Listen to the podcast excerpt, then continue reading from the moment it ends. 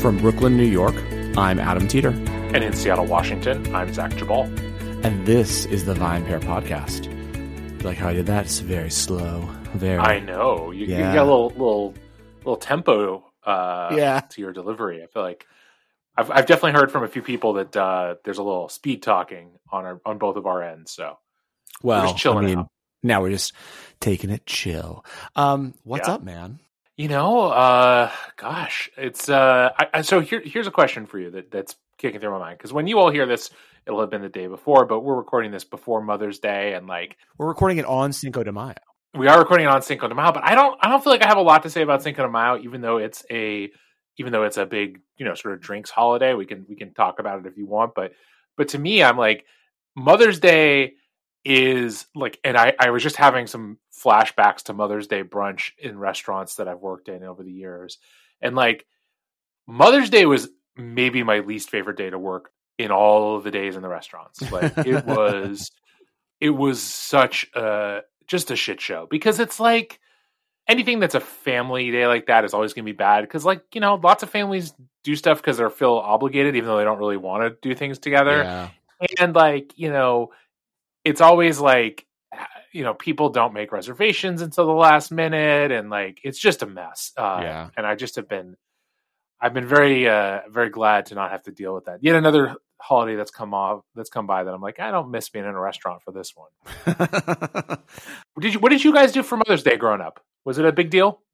I know. I mean, like I got my mom a card. Mm-hmm. Is that in my offer? Fair. Like, I mean, yeah, I got my mom a card. We like, we probably did like fun, like breakfast in bed stuff, but we were never like the family like that went out to eat for that. Gotcha. For that occasion. Yeah. I mean, it wasn't like a big, like we had to make brunch plans and stuff. I guess when I was older, um, you know, when I first lived in New York, I think like we took Naomi's mom.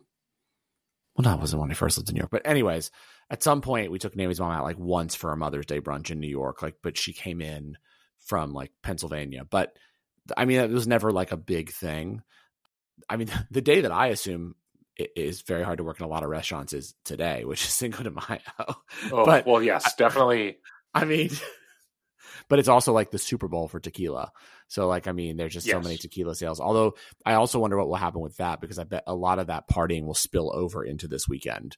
Um, yeah. Because it's, you know, it is on a Wednesday. And so the, usually the revelry is not as high on the day as it would be if it were on a Thursday or Friday, which means yep.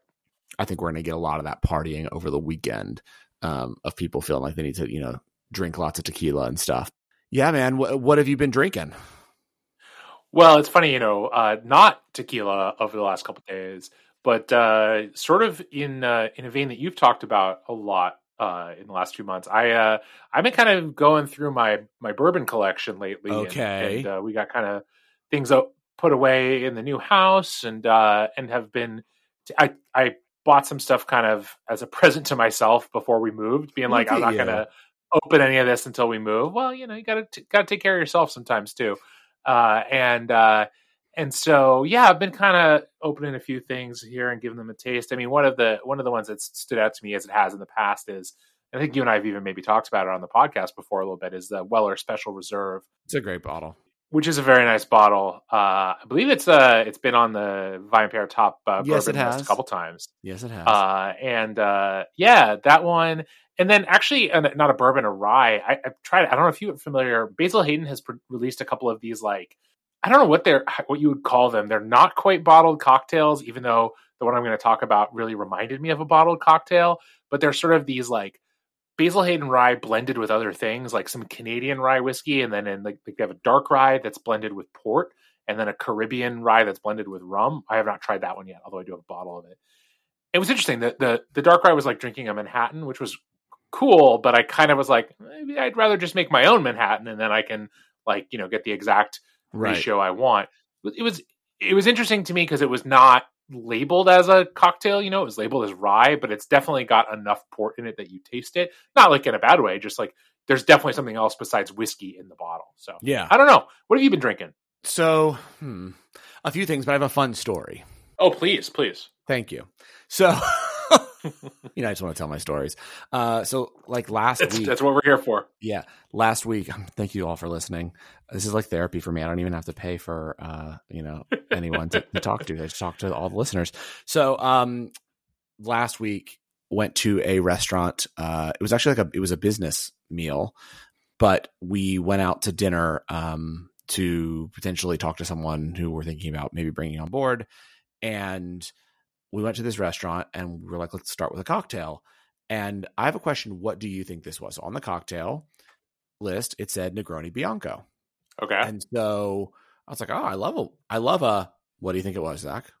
Well, I mean, my guess would be a white Negroni. Negroni so right. like, it's like I, I was like, yeah. I love a white Negroni, right? And that's all they said. Didn't say like what was in it. It said Negroni Bianco, whatever.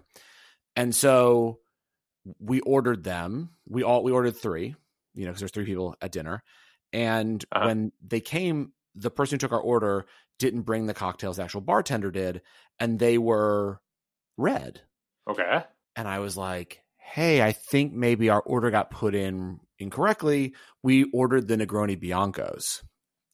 And he was like, oh, this is the Negroni Bianco. We make it with white vermouth. Okay. And I was like, that is a mistitled drink. Yeah. And I was like, well, we thought that these were white Negronis. And to his credit, he was super nice. And he was like, oh, I could see how you would have thought that, which also I think means this has happened before. Yeah. And he was like, I'm going to go ahead and make you white Negronis. Keep these. Okay. Which I thought was cool, but I was also like, so if this has happened before, maybe rename the drink. Yeah. Like, I mean, it's pretty hard because because you're literally just, it's literally just white Negroni. Like, it's not like a fanciful name that maybe you misinterpreted. It's like, that's all that Bianco means in Italian is white. Yeah. So you're not, you were like, I would have been equally surprised. And yes, that seems like a failure of cocktail naming. And maybe Negroni, and like, I never went home to Google to see if the Negroni Bianco is actually a thing. And when it is a Negroni Bianco, it is with, no, like when you search Negroni Bianco, it comes up and Dante's Negroni Bianco is a white vermouth. Yeah. In a bunch of, we have a, a Negroni Bianco. So these, there's, it's funny though, but then when you look, when you go to the only people that, who it's not white, when you're searching, mm-hmm. first Google search, the only person is, of freaking course, the New York Times, who it is, it is red and they're using yeah. white vermouth. They're the only ones calling the rest, calling it a Negroni Bianco, using it with white vermouth. And then they're saying use Campari. That is so stupid. Yeah. So stupid. Mm. So stupid. Anyway. well, so at least, yeah. At least we don't have a guest from the New York Times this week, so we don't have to feel bad. No, I come on, guys. Label your cocktails correctly. Um, yeah. So anyways, we have a really interesting thing to talk about today. And uh, it is hot off the presses. Um, but what we're going to talk about today is counterfeiting when it comes to alcohol. And the reason we're going to talk about this um, is that for those of you who are, who are not aware, Acker Merrill, that, who is a very uh, famous, the nation's actually oldest wine merchant, uh, was caught yet again uh, this past week selling counterfeit alcohol. So to give the full backstory, Acker Merrill is an, an auction house and a um, a wine retailer and liquor retailer who got caught up in the selling of counterfeit wines through Rudy Kurniawan, who, for those of you maybe have watched Sour Grapes on Netflix or are just aware of this, unloaded a large majority of the counterfeit wines he was creating through them. Mm-hmm. And, you know, they said they learned their lesson. Let me add a point what? of context here too, which is a point of context here is some of the very last, like well after Rudy was suspected of being a counterfeiter by the sort of, and, and a lot of his wines, other auction houses wouldn't touch. They still brought them in and sold them. Like this wasn't a, they were duped totally and didn't have any idea. And then the thing, the scandal broke and it was like, oh, how could we have been tricked? It was like people knew by that, by that point, so certainly close to the end before uh, Kurniawan was arrested, that like some shady shit was going on, and they Acker Merrill still worked with him, which is the reason why this whole thing is not uh, like this is strike whatever, not not strike, the first yeah. time this has happened.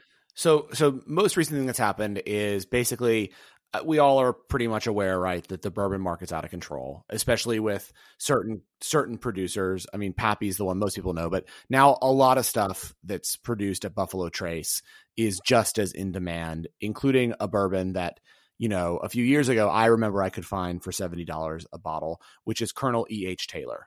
And Colonel Taylor, uh, right now, the four grain bourbon, which is a bottle that was for sale at Acker Merrill, can be found at a lot of retailers for around three thousand three hundred dollars a bottle, right? So this now, obviously, its M S R P, which is crazy, is seventy, but a lot of retailers yeah. are now getting away with selling it for three thousand dollars, right? So Acker Merrill was selling a bottle of Taylor for only a thousand, which all of a sudden should have been a red flag, right? That like, yeah. if the market is demanding three and Acker is somehow selling it for a thousand, that's an issue. And Inside Edition, actually, who broke this story, went in and bought the bottle. So someone must have tipped them off that they were selling, you know, these whiskeys uh, for a lot lower prices than they should have been.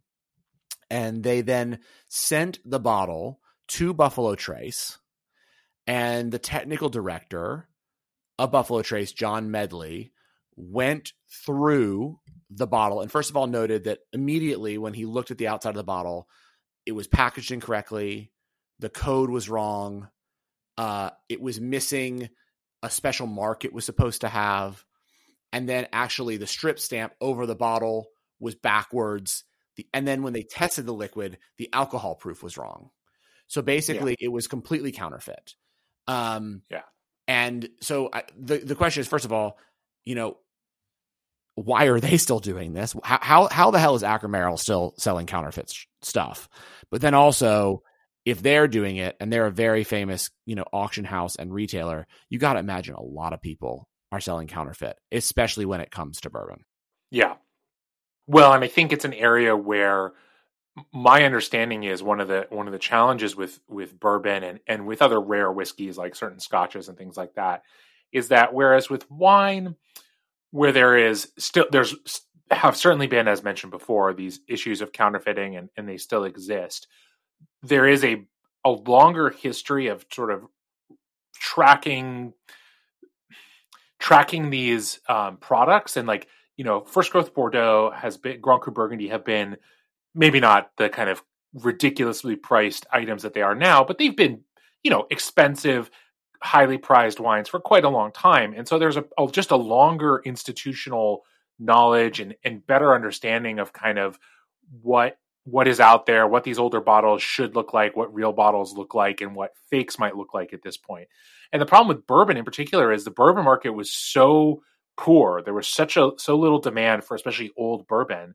It's part of the reason why, you know, all of these products were so freely available. It's why, you know, when I interviewed um, Ray Thompson, the author, about his book about Pappy Van Winkle and the distillery, I mean, shit, they took years of production of Pappy Van Winkle and blended in with Crown Royal. Like, it's insane. It's like, this is what the state of the bourbon industry was thirty, forty years ago. So the idea that, you know, a lot of these bottles are, were, are, are still out there is a little hard to believe, but it's also the case that it's just, you know, I, I get that at the distillery, they might be able to to do this kind of verification. But even the auction houses, I think even even knowledgeable consumers, there's just less widely available or even specially held knowledge about what are the indicators of a, of a counterfeit that are easier or that are not easy to detect, but are detectable. And and it's a relatively new market. And so, of course, there's just a flood of of, you know, people trying to take advantage of it. Yeah, I mean, I think I think the thing that's hard with bourbon and with, with wine, like what, so what makes these things so counterfeitable, right? Why is it so easy? I think first of all, because just like with art, right, it's really hard to once once the bottle leaves the, you know, the distillery or the winery, it kind of gets lost, right, on, on its travels. Like there are people that have Q R codes, you know, there's people talking about the blockchain. I don't really know how you're going to use the blockchain to do this, but you know, there's things that people think are solutions, but it's it's sort of like the bottle gets lost. Then it maybe winds up in someone's cellar. Then, you know, it goes to another seller. Maybe it doesn't go through an auction house during the second sale. Maybe it's sold, you know, via one-on-one, you know, person to person. Like maybe you're a collector, I'm a collector. And you're like, hey, Adam, I'd like that bottle of, you know, Taylor. And I'm like, okay, Zach, I paid one hundred fifty. I looked it up. Average price is three thousand, but we're buddies. So I'll give it to you for fifteen hundred or whatever, right? Like that could happen. Um, then, you know, then maybe it ultimately does go to an auction house. And so that's why, like, sort of it's always been fuzzy to begin with. But then on top of that, with a lot of these very, you know, uh, coveted bottles, especially when it comes to spirits and old wine, right? At some point, sort of their defining characteristic is their quote unquote smoothness, right? It's like they're old and they are very uh, easy to drink. And so, and a lot of these bourbons yeah. are really old in age in terms of how, how long they were in barrel, right? I don't mean they're old in terms of that, like, you know, they might've been, you know, they were bottled in the fifties. That's also probably true, but I'm talking about just how long in barrel. And then for the wines, okay, obviously the vintage year is really, really old. And I think what's been proven by Kirwanian and others is that that flavor profile is really easy to fake. It's yeah. really easy to mix certain kinds of wines together to create something that tastes like an old Bordeaux, which I know people are gonna be like, no, it's not, man. It actually is. Uh, you know, it's really easy to create things that taste like very old bourbon. To, I mean, so here's here's something that's crazy, that's that's completely separate, but uh, I think is is instructive. So for this year's uh, you know, top spirits tasting, one of the whiskeys that we tasted that was delicious, but, you know, was insane, was the Boss Hog Seven. Okay. Okay. The Boss Hog Seven is twenty plus years old liquid. And then what they do is they age it in multiple different kinds of wood, right? So I think it okay. sees oak, it sees teak, it, see, it sees a bunch of different kinds of wood barrels. And the results, when they when they take that already super old rye and then age it for a few months in different barrels, is it actually creates a liquid that if you didn't know that it was Boss Hog, if you didn't actually um, taste the, you know, the liquid and and see the bottle get open and maybe even get it at, you know, the farm or whatever, you would think it was a flavored whiskey. Huh. It tastes flavored. It's not. Okay. That's the beauty of it. That's what makes it so interesting. That's why that's why whiskey aficionados love it. But it tastes like it was flavored because so many of these woods they've used have imparted so many different flavors that it's just rich and flavorful. You know, it almost tastes like chocolatey with a little, you know, with the okay. vanilla. So you could fake that with flavors. Yeah.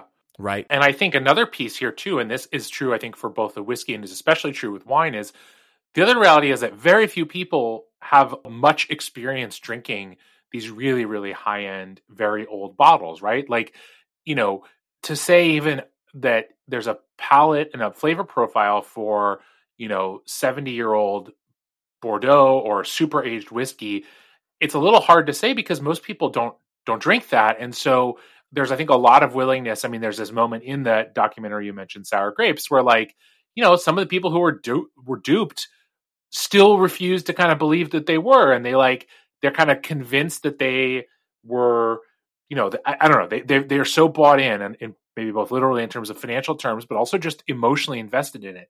And it gets to this other piece of this that I really want to I want to get into, and I'm curious your thoughts on, which is you have these sort of two types of people or or kinds of people who are victimized in these uh, quote unquote victimized in these sorts of crimes. You have the, you know, uh, who was it, Bill Koch or was it Jim Koch? I don't remember, whichever one of them. Yeah, one was of the them. Massive collector who who got, you know, swindled.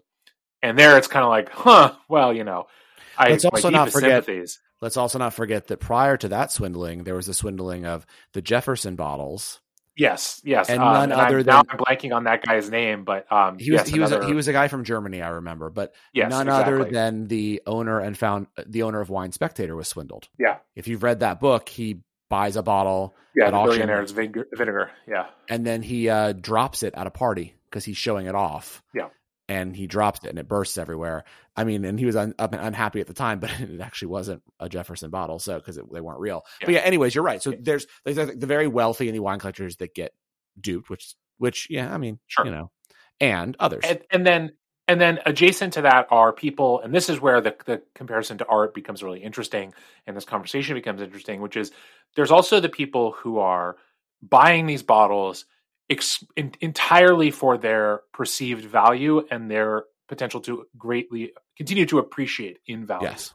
And there you get into this really, really weird world that's almost kind of mind-bending to me, which is like, you know, someone buys a counter what, what is turns out to be a counterfeit bottle of E H. Taylor or, you know, sixty-one Margot or whatever, and it's fake, but they're never going to open it and taste it. And frankly, they might not have even an idea if they were to open it and taste it, whether it was faked or not. Because, yeah, it's maybe a decent quality fake. Someone has put some effort into it. And they may pass it along to someone else, sell it to someone else, whatever, give it as a gift, et cetera, et cetera. And you get into this place where it's like, who exactly is we've, you know, and now, God, I mean, I'm sure you've seen these things too. I've gotten pitch emails about them, so I'm sure you have, Adam. These, like, you know, people who tell you, like, hey, for, you know, you can invest and own a tenth of a bottle of one of these wines as an investment. And it's just, it's like owning a piece, you know, some tiny fraction of a piece of art, a share yeah. in, a, in a famous, you know, piece of art. Or and it, it just kind of takes all this stuff to its sort of lo- somewhat logical conclusion, which is like so many of these products, whether they're wine, you know, spirits, et cetera, have become so removed from their presumed initial purpose, which was to be enjoyed by people like by drinking them. And now they're so collectible, they hold so much value, they appreciate in value because other people believe they're valuable or will appreciate in value or whatever, that that you are kind of in this bizarre, almost like head trippy landscape where it's like, does it actually matter if it's forged? Like if everyone believes it's valuable, you know, yeah. I don't, I'm not an N F T, like, you know, person. I don't understand, you know, Bitcoin or whatever, but like, it feels not too distant from that whole kind of conceit. Right. If everyone believes it's real, then maybe is it just real and who cares? I mean, yeah. The, the crazy thing is, yeah, you're right. Like no one would have caught this if a reporter ha- like hadn't gone in and, you know, basically said, we're going to get this tested uh, because, because this yeah. price just seems fishy. Um, you know, most people would have just assumed that it was real, and probably the person buying it at Acker Merrill would have potentially been buying it as an investment, right? Feeling like it was an underpriced, an underpriced commodity, and they were going to hold it. And already the, you know, the average sales is around three. They're getting it at one. So either they immediately flip it on eBay or something, or they hold it for a while. And yeah, yeah then it becomes a, like, what, you know, what is kind of the point? And look, that's the, that this is the big backlash that, as you said, is happening in the art world now too, where there's, there's a huge backlash against collectors who are buying and then warehousing. Right. So like, yeah. and artists don't love it either. Right. You know, they're, first of all, both with wine and with art. And they claim that the N F T market is trying to fix this, but I don't really see how, but the producer never sees the, the additional gains. The artist never sees yeah. the additional gains. Right. So the art is sold, it goes out into market, you know, through the gallery, there's a split, usually very advantageous to the gallery. And then, you know, the collector is who makes the money down the road. The artist sees none of that. Yep. And as the, and as the art, and, and that sucks for the artist. And as the artist, you know, can, you know, maybe grows in stature, someone who bought in early, they make a lot of money and the artist never, you know, sees that benefit. Some, you know, that's why you have some artists who, like, you know, never really see the kind of financial windfall they should see. And the same happens for yeah. wine and, and, and bourbon. And I think, you know, that's, that is where you have some people who are trying to fix that. So what's interesting, I think, about, you know, the Whistle Pig again, is that they are, they price the, the Boss Hog at what they think the collective, the collecting market would pay for it at that moment. So they don't, they don't okay. sell it at one hundred fifty, they sell it at four fifty or something. Right. But yeah. that's what they think it would be flipped for. So that's what they're selling it for. Yeah. And what that's caused is it's caused there to be a still massive market for Boss Hog, but not a, a massive secondary market.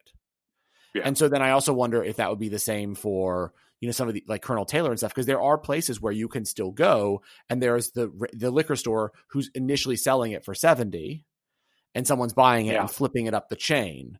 And when yeah. when there are all this money to be to be made, the counterfeiting is going to happen. And so I would just, you know, encourage you to, like, if, you know, you should be very, very wary of buying second of bottles from the auction market.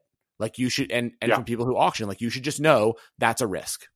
You know, I, yeah. like you're much better off if you want to own a bottle of Pappy or whatever, you're much better off trying to go to like the Pennsylvania State store and getting lucky, or, you know, certain retailers around the country who just happen to have one bottle or whatever, than going to, you know, mm-hmm. a retailer who's known for selling secondary bottles, because yeah. you have no idea where those bottles are coming from. And you should also be very wary if you're buying online. Right, like if you have some, if there's yep. someone online who's telling you that they have a bottle of, you know, Pappy or Lafitte, you know, nineteen eighty-three yeah. or something. I don't know if eighty-three was even a good year, but eighty-five was a great. It was year, our, right? It was our birth year, so it, was, it had to be a good year. I know, but um, you know, those types of things, right? If you you should do your homework, and you should know that you yeah. can't always fully do your homework. Um, it's yes, somewhat of a risk, sure. and so if you are buying to drink, you should be aware of that. If you're buying to hold and flip, I kind of think, like you said, Zach, like more power to you, I guess. Like it's, you know what I mean? Like a, a, as long as you did enough research where like, look, the thing that's, the thing that's crazy about the Taylor is just some of the stuff that, that, you know, Buffalo Trace saw immediately is just feels like lazy counterfeiting, right? Like how was the sticker yeah. on backwards? Like how was the label yeah. done wrong? Like, that's the easy shit, you know, like yeah. that's the shit that, as you said, you should it should be harder to catch, because like someone should have to open the bottle to realize it's not the real juice. The fact that like all, you know, they knew it was fake the second they looked at the bottle is crazy to me. And I think Kurniawan was pretty good at faking the bottle. He was, you know, but even then you, you see, liquid.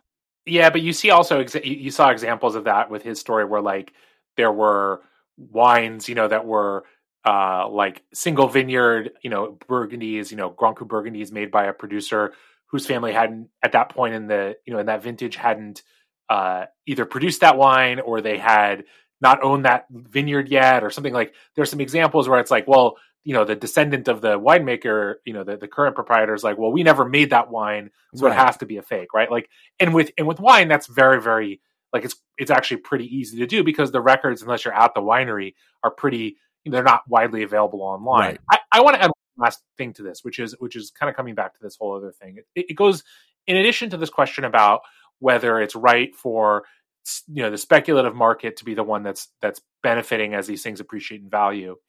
There's also a, you know, God, you know me, a little bit of a romantic. There's sort of an aesthetic argument to be made here, or something, a, a romantic argument to be made that like the other thing that's really unfortunate about this is it disincentivizes people from drinking these things, right? Totally. Like. The, the the shame, especially with wine, but true with whiskey too, is like it has a shelf life. It will eventually not be enjoyable to drink. And when we're talking about these products, which are ostensibly the best of the best, right? Like these things are becoming incredibly uh, expensive because they are viewed in the wine and whiskey communities as, you know, some of the pinnacles of of the of the form. And yes, some of it is also maybe they're quite rare, and that's its own, you know, level of. of value, but but the idea is, at least in theory, that what what's in the bottle is the thing that is remarkable. And as the price goes up and up, you know, the the um the incentive is to not to never open it, to to hold on to it, to to resell it eventually. And you know, I think this is a good instructive lesson for all of us. We've talked about this before on the podcast, that that even for those of us who collect at a much lower level than than these kind of eye popping numbers, you know, eventually you should hopefully want to drink the wine, right? And and if you wait forever, it will never, you know, you will eventually miss your window. And and I don't know that there's a solution to be had in this. I mean, like I said, the speculation is uh, valuable, and people are in it for for reasons that have nothing to do with enjoying wine or whiskey. But but you know, if any of you listening are in this realm, like, you know, drink drink the wine, drink the whiskey, or shit, send it to Adam and me. We'll drink it. We'll tell you all about it. I know. Um, we'll, we'll we'll do it on the podcast if you want, but like it is it is a it does make me sad that so many of these, you know, these these wines and whiskeys that are in such demand and are such small production in the end so often never really get consumed. You know, they sit in someone's cellar for decades or even, you know, centuries, and then at some point they're just a museum piece. They're not they're not the thing they were intended to be. No, I completely agree. I mean, look, it's the same. You know, like I said earlier, it's the same backlash you're hearing now in the art world, that, you know, these pieces were not meant to sit in someone's temperature controlled warehouse in, you know, in, I mean, if you go into one of these, uh, these holding facilities for art, you know, the art is like slipped into like a, a slap. Do you know what I mean? Like it's like mm-hmm. it's slid in and it's temperature controlled and nothing can touch the art and it's completely protected. But like that's the artist did not intend that. The the artist intended for the art to have impact. They intended yeah. for the art to be seen and appreciated and felt. And that's the same with the winemaker. The winemaker intended the wine to be consumed and processed and enjoyed and and trans and and something that transformed you. Same with the whiskey. Like these distillers weren't sitting around with these recipes being like, I'm going to put this in a bottle and it's never to be opened. Yeah. So I, yeah, I do think it's some, um, it's, you know, if you want to participate in the auction market, cause you want to get, you want to get some wines that you have no other way to get or some whiskeys you have no other way to get, I understand. But if you're just doing it, as you said, to continue to like, you know, flip and, you know, whatever, it's a different, just a different kind of thing entirely. And, and then, yeah, I guess I don't really feel so bad for you if the thing happens to be counterfeit because you're never going to taste it anyway. Yeah, exactly. Oh, Zach, fun talk, fun conversation. Um, love to hear what you guys think out there. Shoot us a line at podcast at vine pair dot com. Always open to hearing your uh, your thoughts and also suggestions for other topics. And Zach, I'll see you right back here next week. Sounds great. Thanks so much for listening to the Vine Pair Podcast. If you love this show as much as we love making it, then please leave us a rating or review on iTunes, Spotify, Stitcher, or wherever it is you get your podcasts. It really helps everyone else discover the show. Now for the credits. Vine Pair is produced and recorded in New York City and Seattle, Washington by myself and Zach Jabal, who does all the editing and loves to get the credit. Also, I would love to give a special shout out to my Vine Pair co-founder, Josh Mallon, for helping me make all this possible. And also to Keith Beavers, Vine Pair Tastings Director, who is additionally a producer on this show. I also want to, of course, thank every other member of the Vine Pair team who are instrumental in all of the ideas that go into making this show every week. Thanks so much for listening, and we'll see you again.